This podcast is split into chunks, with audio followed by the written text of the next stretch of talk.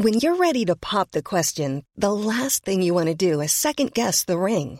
At Bluenile.com, you can design a one-of-a-kind ring with the ease and convenience of shopping online. Choose your diamond and setting. When you find the one, you'll get it delivered right to your door. Go to Bluenile.com and use promo code LISTEN to get $50 off your purchase of $500 or more. That's code LISTEN at Bluenile.com for $50 off your purchase. Bluenile.com code LISTEN.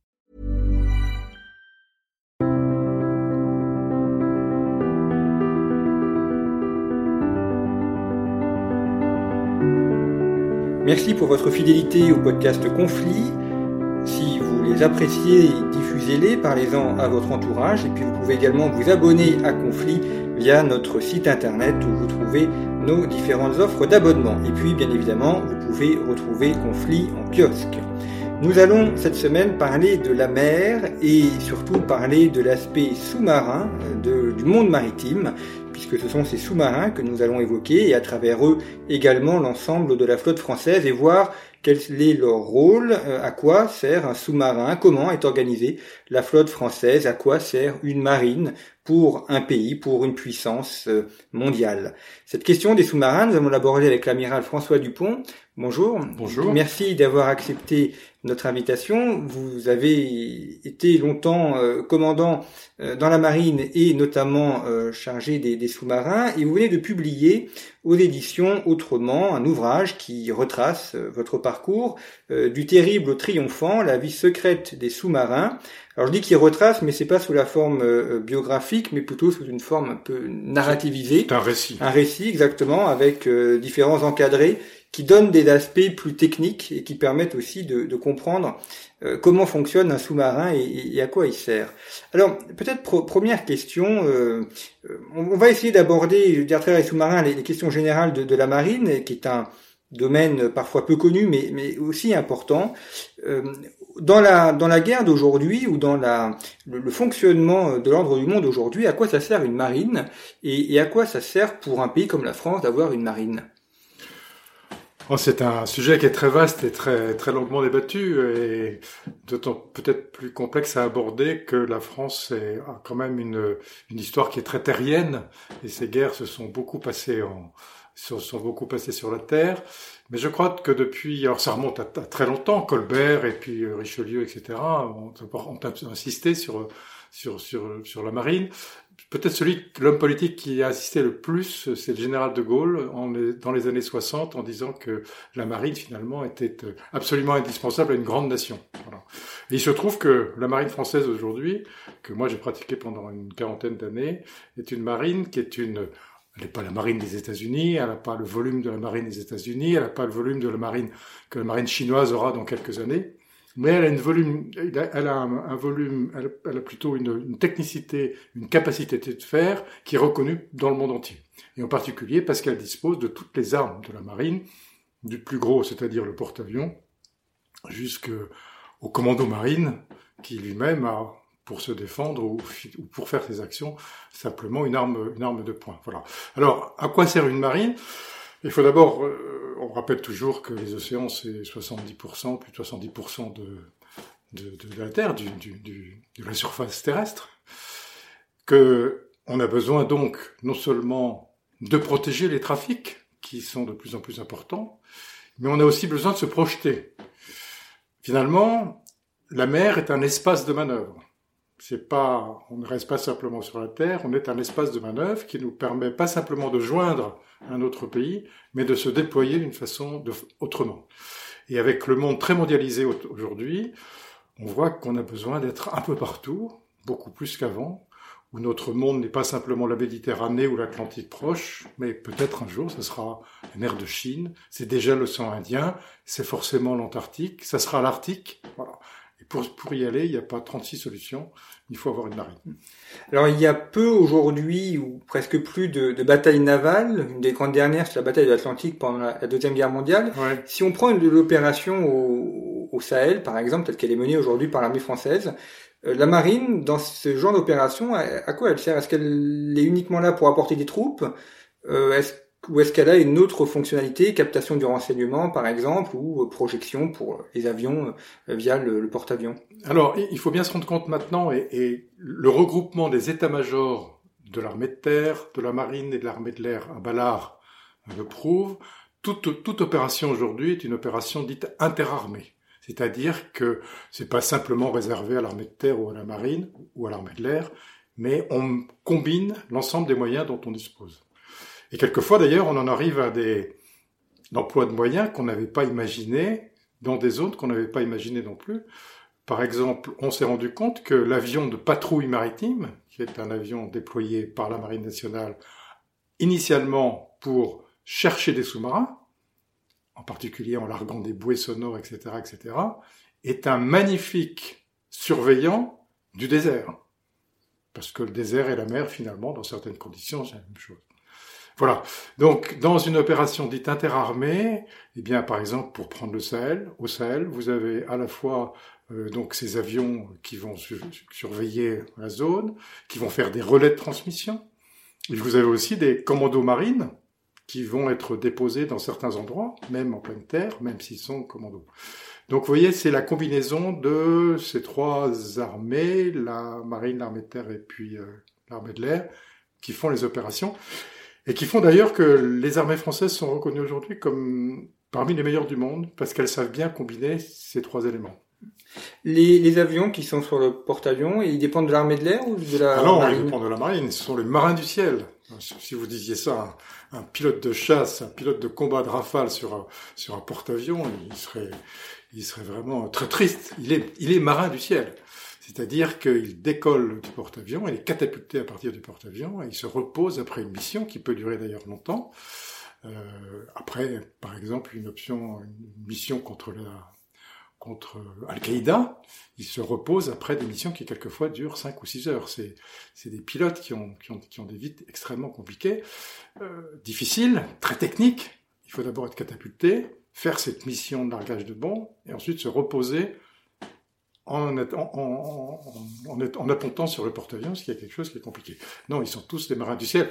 Ils sont bien sûr proches en termes de formation, euh, de façon de penser, euh, euh, d'attaque, de protection, etc. de l'armée de l'air, mais le porte-avions est ce qu'on appelle un vecteur de projection de puissance, c'est-à-dire qu'il peut se retrouver n'importe où en quelques jours, voire quelques semaines si c'est un peu loin, et là, il peut projeter sa puissance, qui est en particulier la puissance des avions.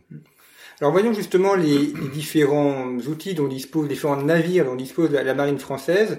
Le porte-avions Charles de Gaulle, c'est un peu le navire amiral, c'est le plus visible parce que c'est le plus grand et puis celui qui, d'un point de vue photographique, euh, rend, le mieux. Euh, les, les, autres euh, navires dont dispose la marine, quels sont-ils? Et, dans un dispositif général comme par exemple l'opération au, au, Sahel, quel est le rôle de chacun dans ce type d'opération? Alors, vous avez raison.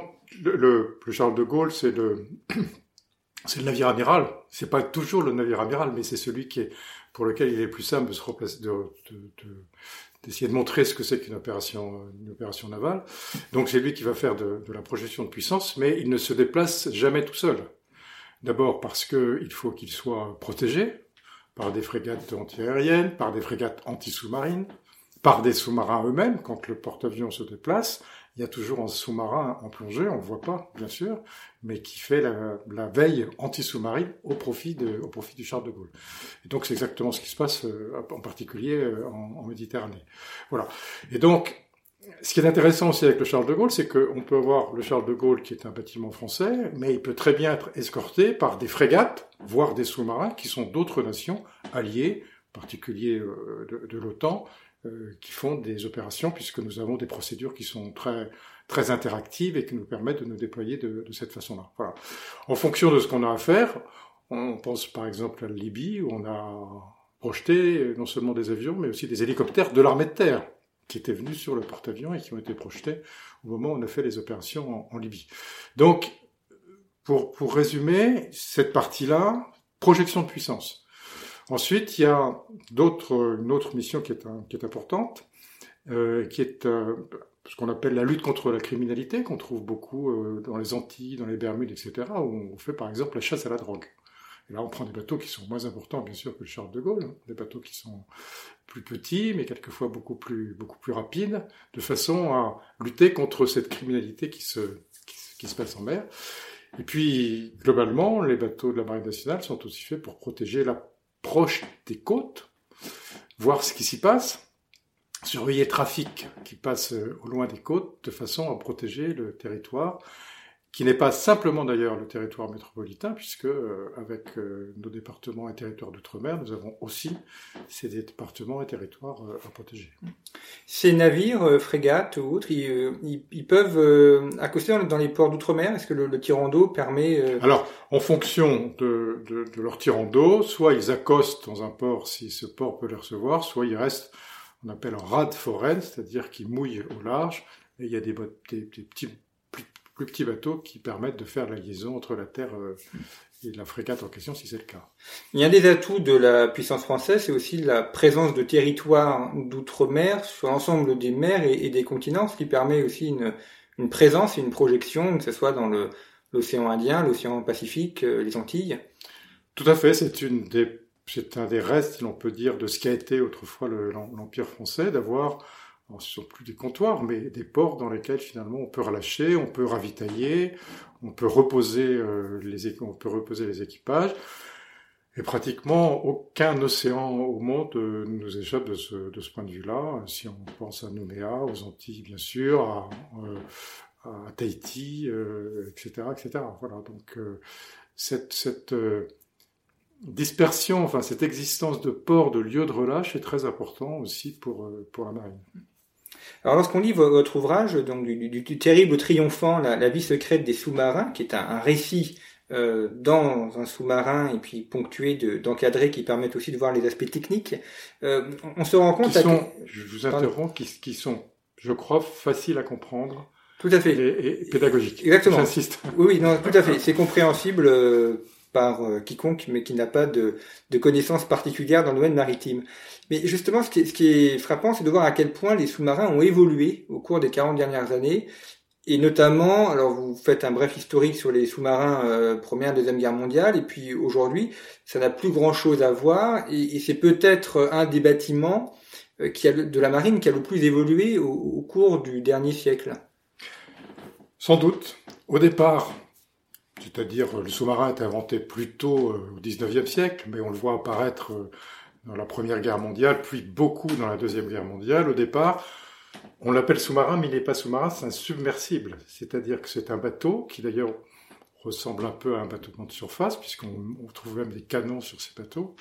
C'est un bateau qui navigue en surface et qui ne plonge que lorsqu'il y a une alerte, lorsqu'il voit arriver un navire euh, adversaire en face, par exemple.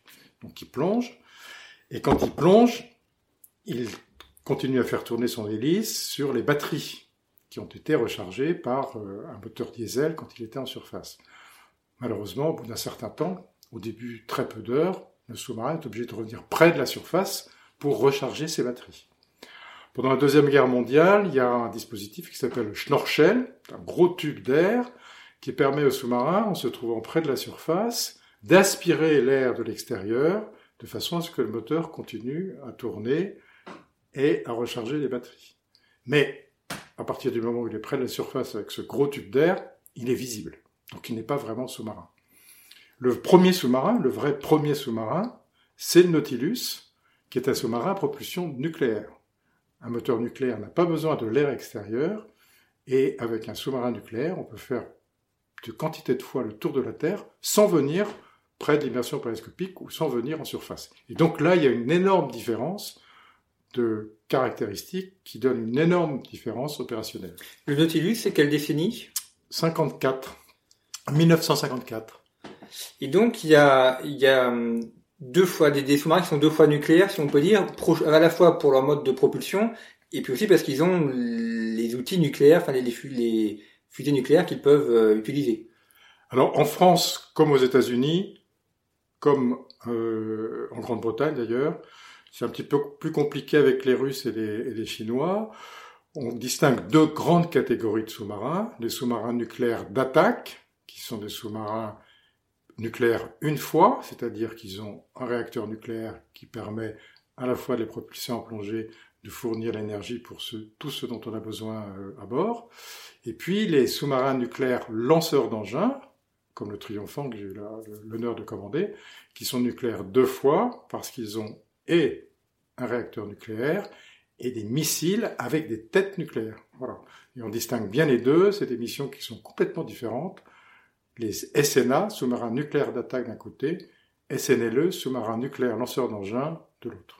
La flotte française aujourd'hui, en, sous-marins et en répartition différents sous-marins, ça représente combien d'unités? Alors il y a six sous-marins nucléaires d'attaque de la classe améthyste, des sous-marins qui font 2500 tonnes, qui sont tous basés à Toulon, et quatre sous-marins nucléaires lanceurs d'engins de la classe Triomphant, qui sont tous basés à Brest. À, l'île Longue. À l'île Longue, absolument. Euh, alors vous évoquez le général de Gaulle, c'est le chef d'État qui a lancé euh, ce, ce, type de sous-marin et qui a, qui a, surtout voulu que la France soit dotée euh, de, de sous-marins euh, nucléaires et, et, notamment ça correspondait au fait que la France venait de se doter de, de l'arme nucléaire. et là, ce sont des projets qui, qui se font sur plusieurs décennies, c'est-à-dire que ça nécessite une stabilité politique et, et, une vision politique aussi sur à très long terme. Absolument.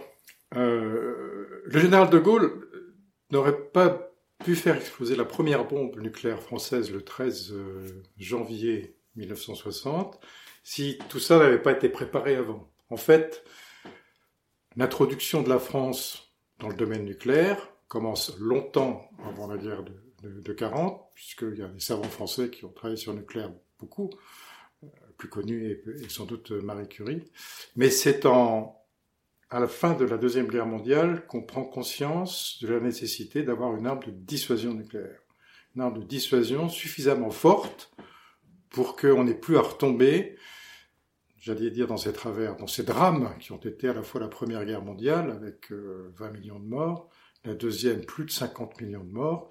là, il y a une espèce de prise de conscience qui est de dire euh, plus jamais ça. Et la France, le général de Gaulle, quand il, quand il revient, se dit qu'elle ne peut pas être absent de cet équilibre des forces, surtout en pensant à ce qui s'est passé en 40 euh, pour la France.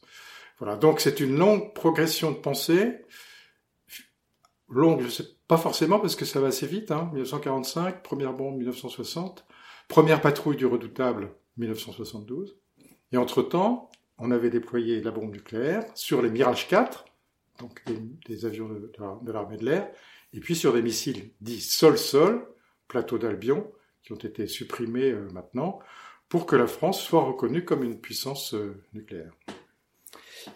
Alors voyons maintenant le fonctionnement euh, d'un sous-marin. un des un, des défis techniques, c'est justement qu'il soit sous-marin, c'est-à-dire qu'il puisse se rendre sous la mer alors que euh, la poussée d'Archimède fait qu'il est naturellement porté vers euh, à, remonter. Et ce que vous montrez, c'est qu'il y a un équilibre à trouver entre le fait qu'il puisse aller sous l'eau et qu'il ne tombe pas au fond. Donc il faut qu'il maintienne cette flottabilité. Absolument.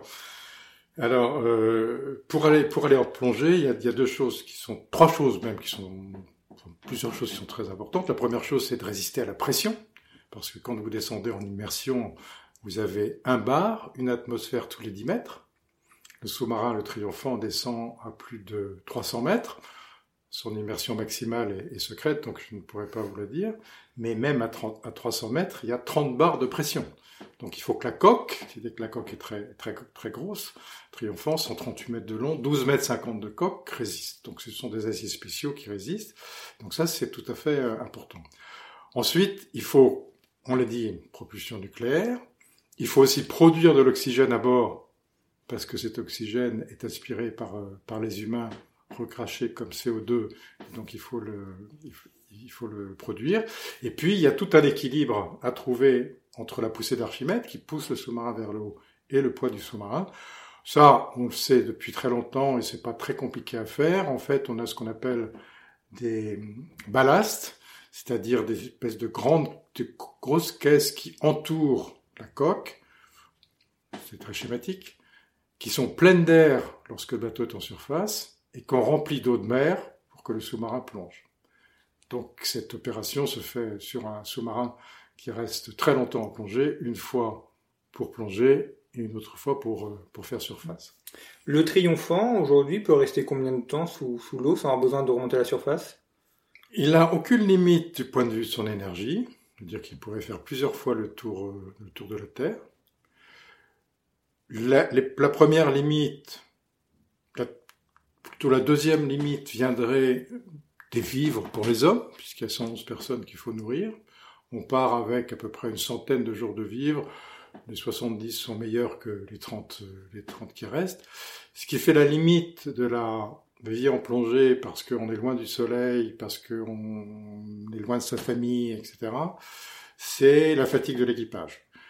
Dans les nations dites occidentales, euh, on pense qu'autour de 70-75 jours, on est dans une bonne, euh, à la fois une bonne rentabilité de l'outil qui est le, le sous-marin et une résistance suffisante de l'équipage. Donc c'est 70-75 jours. Mais c'est presque une saison, parce que vous partez le 1er juillet, vous revenez le 10 septembre. Tout le monde parle des, des vacances au début. Quand vous revenez, c'est très différent. Voilà. Et justement, cet aspect psychologique, où, euh, est un élément important, parce que vous l'avez dit, 111 hommes dans un espace qui est quand même assez restreint, euh, clos, donc euh, sans voir la lumière du jour. Il faut aussi supporter les autres personnes. Ça suppose un entraînement particulier, notamment un entraînement psychologique. Comment est-ce qu'on entraîne les marins pour une durée aussi longue? Alors, d'abord, je voudrais ajouter que on, parle d'hommes, mais maintenant, homme, ça veut dire aussi femme, puisque depuis le printemps 2018, euh, je ne sais plus que deux ou trois équipes de femmes, officiers, ont fait des patrouilles de, sous-marins nucléaires lanceurs d'engins. Voilà. C'était la première fois dans l'histoire des sous-marins français que des femmes montent à bord on sait que sur, ces SNLE, sous-marins nucléaires lanceurs d'engins, il y a suffisamment de place pour leur donner, pour que la promiscuité ne devienne pas un problème, etc. etc. Alors, d'abord, pour être sous-marinier, il faut être volontaire. C'est le test psychologique le plus fort. Et on voit très vite quelqu'un qui s'habitue à cette vie à l'intérieur d'un sous-marin, dans une vie hein, très particulière, et celui qui ne s'y habitue pas. Et celui qui ne s'y habitue pas, très vite, quitte le monde des sous-marins pour aller faire euh, autre chose. Ce qui fait que on, est intéressé par une carrière sur, le sous-marin. Ce qui fait que les gens viennent sur les sous-marins, c'est plusieurs choses. C'est d'abord euh, la mission.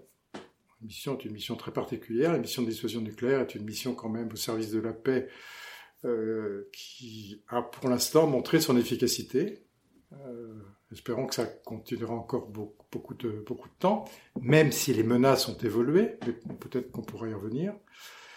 Le deuxième point, c'est que à bord d'un sous-marin, chacune de ces 100 personnes a une responsabilité, et notamment une responsabilité de nature technique et humaine aussi, extrêmement forte, puisque chacun sait que non seulement la vie au sous-marin tous les jours, mais sa survie éventuellement peut, de soi-même.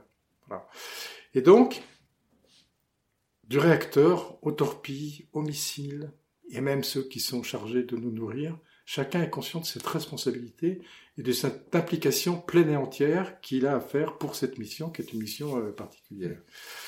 Quand on rentre dans un sous-marin, on, a l'impression de l'extérieur qu'on rentre dans une espèce de, de coquille. Mais un sous-marin, il y a un million d'instruments à bord, un million de pièces. Et donc on est très occupé par tout ce qui s'y passe. Et la, vie est, rythmée, on essaye de la rythmer aussi en gardant le jour et la nuit, de façon à ce qu'on ne soit pas complètement décalé. Et du coup, les patrouilles s'écoulent.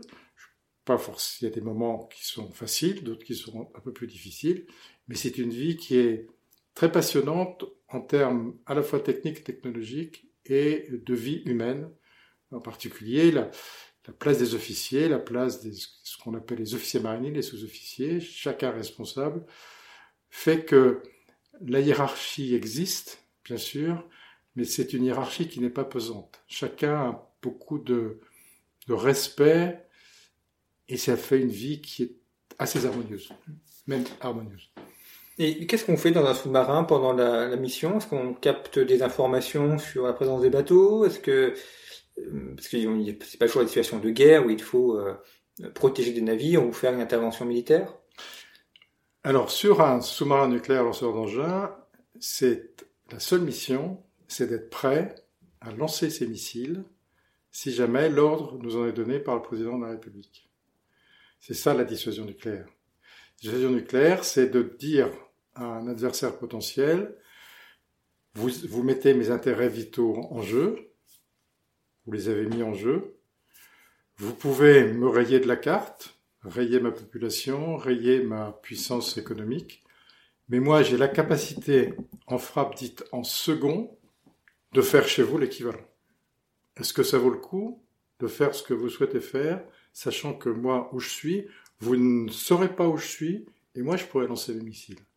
L'intérêt du sous-marin, c'est que quand il est en plongée, il est complètement dilué dans l'océan, dans l'endroit où il est. Et donc, c'est impossible de savoir où il est. Et donc, cette frappe en second est possible, quel que soit l'état du monde. Et c'est cette préparation que nous faisons, bien sûr, euh, mentalement, de dire, eh bien, il faut que nous partions pendant ces 70 jours. Il faut bien sûr que nous revenions au bout de ces 70 jours, que nous maintenions ce qu'on appelle la posture nucléaire pendant ces 70 jours, c'est-à-dire que s'il se passe quelque chose à bord, il faut qu'on puisse réparer sur place. Et si un jour l'ordre nous en est donné, il faudra appuyer sur le bouton. C'est quelque chose qui est assez paradoxal finalement, puisque la dissuasion nucléaire ne réussit réussit si les missiles ne partent pas. Si les missiles partent, ça veut dire que bah, nous n'avons pas suffisamment dissuadé. Donc, la force de la mission, c'est de dire il faut que je fasse le mieux possible pour que à la fois la légitimité et la crédibilité de la dissuasion soient euh, reconnues par tout le monde. Et comment s'opèrent les méthodes de communication entre le sous-marin et, mettons que le président de la République donne l'ordre de, de, tirer, mmh. euh, parce que les ondes ne parviennent pas sous, sous l'eau, donc il faut que la communication puisse quand même avoir lieu? Absolument. Alors, la communication, les ondes radioélectriques ne rentrent pas dans l'eau. Elles rentrent jusqu'à une dizaine de mètres de profondeur, mais les seules ondes qui rentrent à, ces, 10, à ces 10 mètres de profondeur sont des ondes très basse fréquence, qu'on appelle very low frequency, et qui doivent être émises par des, par des, par des mâts radio qui sont très, très importants avec une très grande puissance. Ils sont émis donc euh, au cœur de, cœur de la France et ils peuvent, ils progressent tout autour de la Terre et peuvent donc joindre le sous-marin qui a une antenne radio remorquée qui bien sûr reste dans ces 10 mètres et qui peut recueillir les messages. les messages sont de toute nature. Il y a des messages de renseignement, on reçoit des presses tous les jours, etc., etc. Mais c'est essentiellement fait pour recevoir l'ordre du président de la République s'il y avait à, engager les missiles. Ça, c'est dans le sens de la Terre vers le sous-marin. Dans le sens du sous-marin vers la Terre, eh bien, c'est beaucoup plus compliqué. On ne peut pas avoir de station VLF à bord d'un sous-marin, c'est trop compliqué. Et donc, on est obligé de venir près de la surface, de sortir un mât radio et de faire là des émissions haute fréquence qui elles-mêmes vont atteindre la Terre. Et là, on est repérable. Là, on est repérable, et donc on ne le fait pas. Alors dans votre ouvrage, vous évoquez quelques catastrophes ou accidents euh, de, sous-marins. Euh, bon, le Kursk, sous-marin russe, c'est l'événement dramatique le, plus récent. Et puis il y a eu euh, ce sous-marin français qui a coulé très proche de du port de Toulon, dont on a d'ailleurs retrouvé euh, récemment euh, l'épave. Ouais. Euh, ça, ça a été un événement dramatique parce que il a vraiment échoué à quelques kilomètres du port. Ah, il était, il était tout près, tout près du port en fait. Il était peut-être d'ailleurs en train de rentrer au port après avoir fini ses, ses exercices. on a saura-t-on jamais ce qui s'est, ce qui s'est passé? Ce qu'on a découvert euh, il n'y a pas très longtemps, c'est cette épave qui n'avait pas été découverte à l'époque en 1968. Des recherches ont été relancées l'année dernière avec des méthodes de calcul absolument remarquables, des moyens absolument remarquables, et on a retrouvé maintenant cette épave. Des photos ont été prises récemment qui vont peut-être permettre de savoir ce qui s'est passé à ce, à ce moment-là. Il y a eu un autre accident qui s'est passé il y a presque 20 ans, puisque c'était en mars 1970, l'Eurydice, mais elle, l'Eurydice, son épave a été retrouvée pratiquement euh, tout de suite. Alors que s'est-il passé à bord de ces sous-marins? Plusieurs choses sont possibles. On, pense à justement à une entrée d'eau due au schnorchel dont je parlais tout à l'heure, c'est-à-dire que quand le schnorchel, le grand tube d'air sort de l'eau pour aspirer l'air, s'il y a des vagues, s'il y a des embruns, il peut aspirer de l'eau aussi. Et le clapet qui ferme ce schnorchel peut-être en avarie. À ce moment-là, s'il embarque trop d'eau, il devient trop lourd. Et pour rejoindre votre question tout à l'heure, eh ben, à ce moment-là, il coule. Voilà. On peut aussi avoir ce qu'on appelle une, une avarie de barre, c'est-à-dire une barre de plongée. Lorsque le sous-marin est en plongée, il est en équilibre et puis ensuite il se dirige absolument comme un avion. Avec ce qu'on appelle les barres de plongée qui sont comme des gouvernes de profondeur. Si on a une avarie de barre dans un sens ou dans l'autre, on peut avoir euh, le sous-marin qui, à ce moment-là, perd l'immersion et arrive à une immersion à laquelle il va imploser puisqu'il sera trop profond. Il y a d'autres euh, origines possibles. Pour l'instant, on, a, pensé que l'Eurydice avait touché un bateau en remontant près de l'immersion périscopique. C'est une hypothèse qui a été émise. Pour l'instant, on reste très prudent sur, euh, sur les causes de ce sous-marin.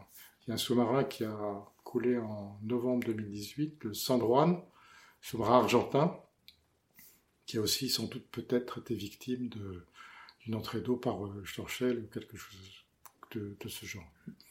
Alors vous évoquez le cas, enfin une possibilité qu'un sous-marin heurte un navire. Euh, une autre difficulté du sous-marin, c'est de voir, parce que dans l'eau, euh, d'abord il fait, il fait sombre, il fait noir, et puis il n'y a pas de il n'y a pas de, de, de, fenêtre. Donc comment fait le sous-marin pour repérer euh, son environnement et, savoir s'il y a un bateau au-dessus de lui ou s'il y a un récif également? Alors il y, a, deux choses qui sont un petit peu différentes. La première chose, c'est la navigation. On navigue sur des cartes qui sont des cartes euh, marines traditionnelles. Et effectivement, comme on navigue loin de la Terre et qu'on est loin de la surface, il faut, on a mis au point, et dans les années 70, des instruments très perfectionnés qui s'appellent des centrales à inertie, qu'on trouve aussi sur, sur les avions, qui permettent de mesurer en permanence la direction dans laquelle on va et la vitesse avec laquelle on va dans cette direction. On cale tout ça au départ de Brest, et ensuite, ces centrales sont chargées de nous dire en permanence dans quelle position on est. Voilà. Ensuite, on navigue sur des cartes, donc on va à des endroits où les fonds sont suffisamment profonds. Le deuxième difficulté, c'est qu'on ne voit rien, on ne peut rien voir, et la seule façon de percevoir l'environnement, c'est le son. Le son se propage dans l'eau beaucoup plus vite et, et, s'atténue beaucoup plus lentement que dans l'air. Et donc, on perçoit le son dans toutes les fréquences. Et un sous-marin moderne comme le Triomphant ou comme les sous-marins nucléaires d'attaque sont truffés de micros dans toutes les fréquences. Ils ont même une antenne remorquée avec des micros qui permettent d'entendre dans toutes les directions et toutes les fréquences après, on fait ces analyses-là, non seulement en termes de direction, qui n'est pas forcément évident, mais en termes d'identification. Et euh, dans le livre, on parle de cette fameuse oreille d'or, euh, un homme qui a une oreille euh, musicale et qui est capable de vous dire c'est un cargo russe ou c'est un porte-avions américain. Voilà comment on se repère. Mais c'est très différent de la vie qu'on vit sur Terre, puisqu'on ne voit pas, on ne fait qu'entendre. Il y a combien de, métiers différents, je sais pas si le terme est, adéquat, mais enfin en tout cas de, rôles différents dans un sous-marin. On évoquait évidemment le cuisinier pour euh, la partie restauration, euh, celui qui, doit écouter, enfin pour une équipe comme ça dans, dans le Triomphant. Dans la marine, il y a 35 métiers différents. À bord de sous-marin, tous les métiers sont à peu près présents. Des métiers de bouche, euh, jusqu'aux informaticiens, en passant par les gens qui sont spécialistes des torpilles, des missiles, de la propulsion de missiles, du nucléaire, très, très important. Donc il y a beaucoup de, beaucoup de métiers dans lesquels on peut s'engager très jeune d'ailleurs et progresser petit à petit euh, dans la marine. Et c'est une des raisons aussi qui, pour lesquelles les sous-marins euh, attirent beaucoup, c'est qu'on peut rentrer euh, très jeune avec une formation scolaire qui aurait été peut-être un peu moyenne au début, mais la marine va vous accompagner et vous donner euh, des responsabilités que vous n'auriez pas imaginées euh, avant.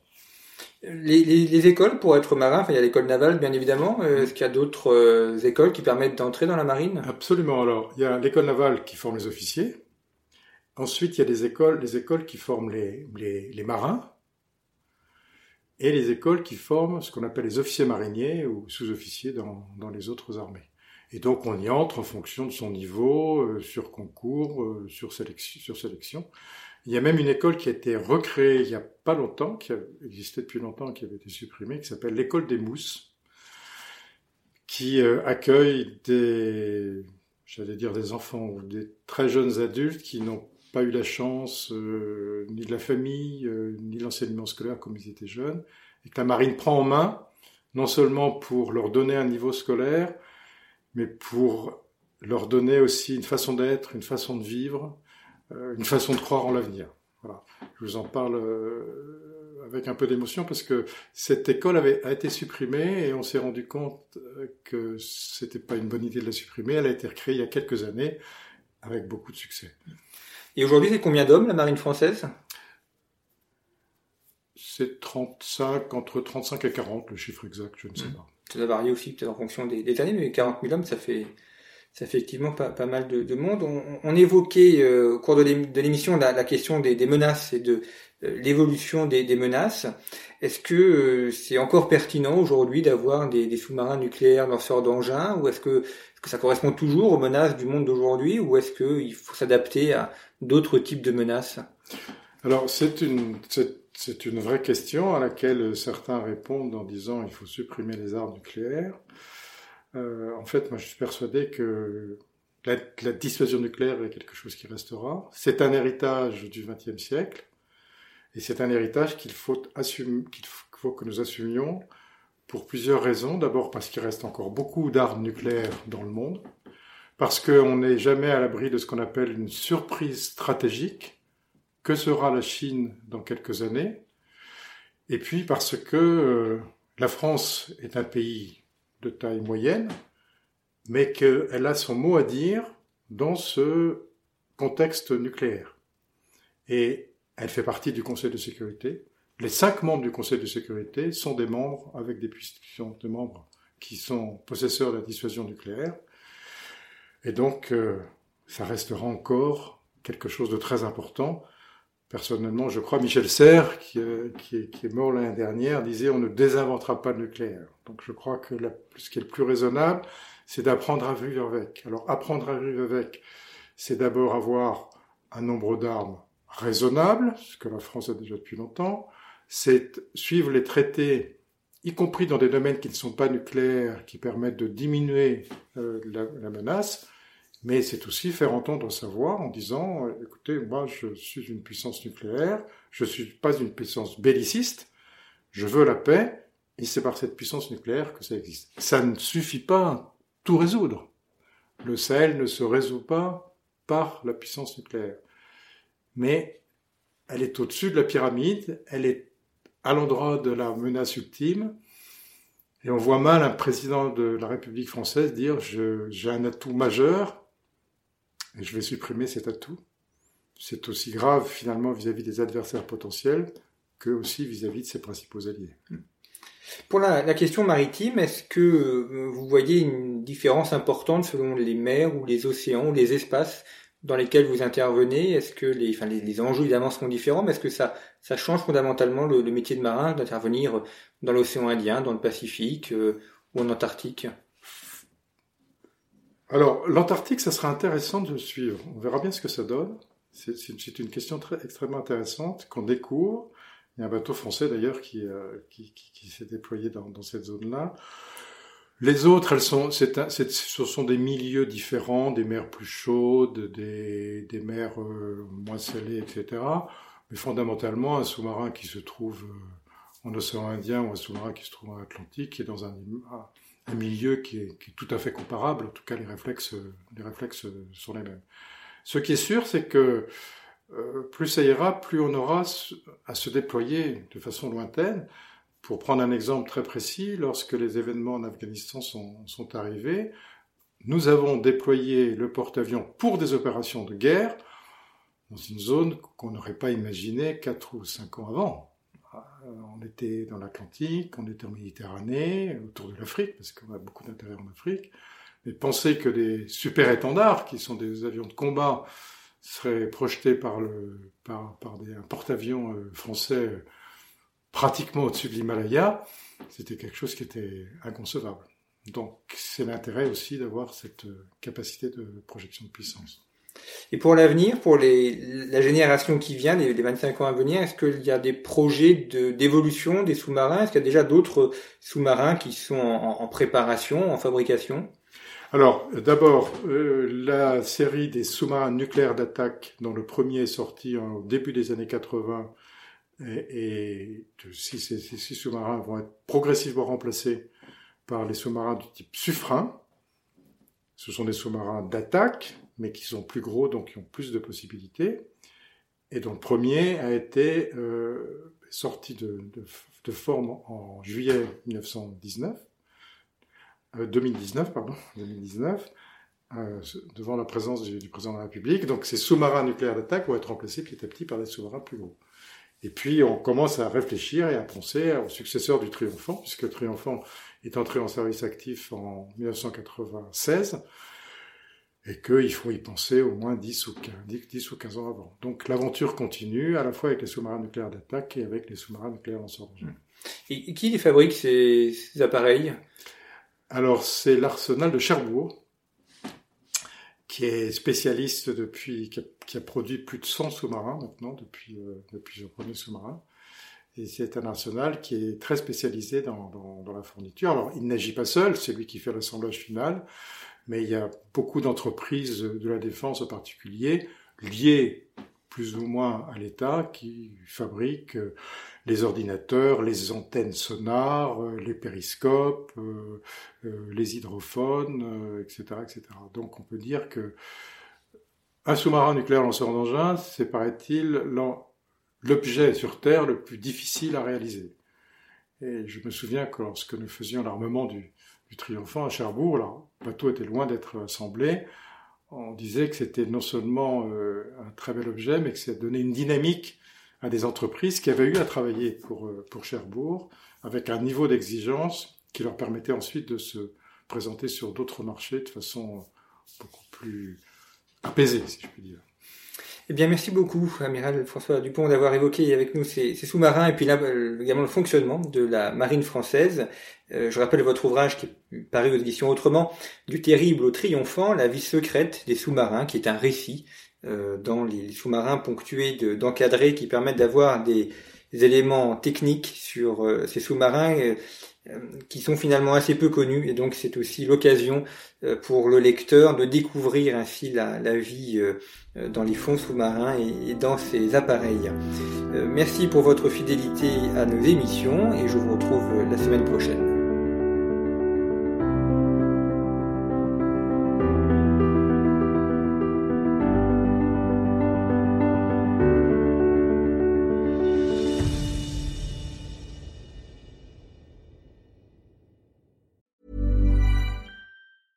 Want truly hydrated skin? Medocia's Body Care Breakthrough Hyaluronic Body Serum. It's clinically proven to increase hydration by 161%. It's lightweight, fast absorbing, and delivers 24 hours of hydration for silky smooth skin without any sticky afterfeel. Treat your skin to clean, vegan skincare from Osea. Get 10% off your first order with code SUMMER at OseaMalibu.com. That's O S E A Malibu.com code SUMMER.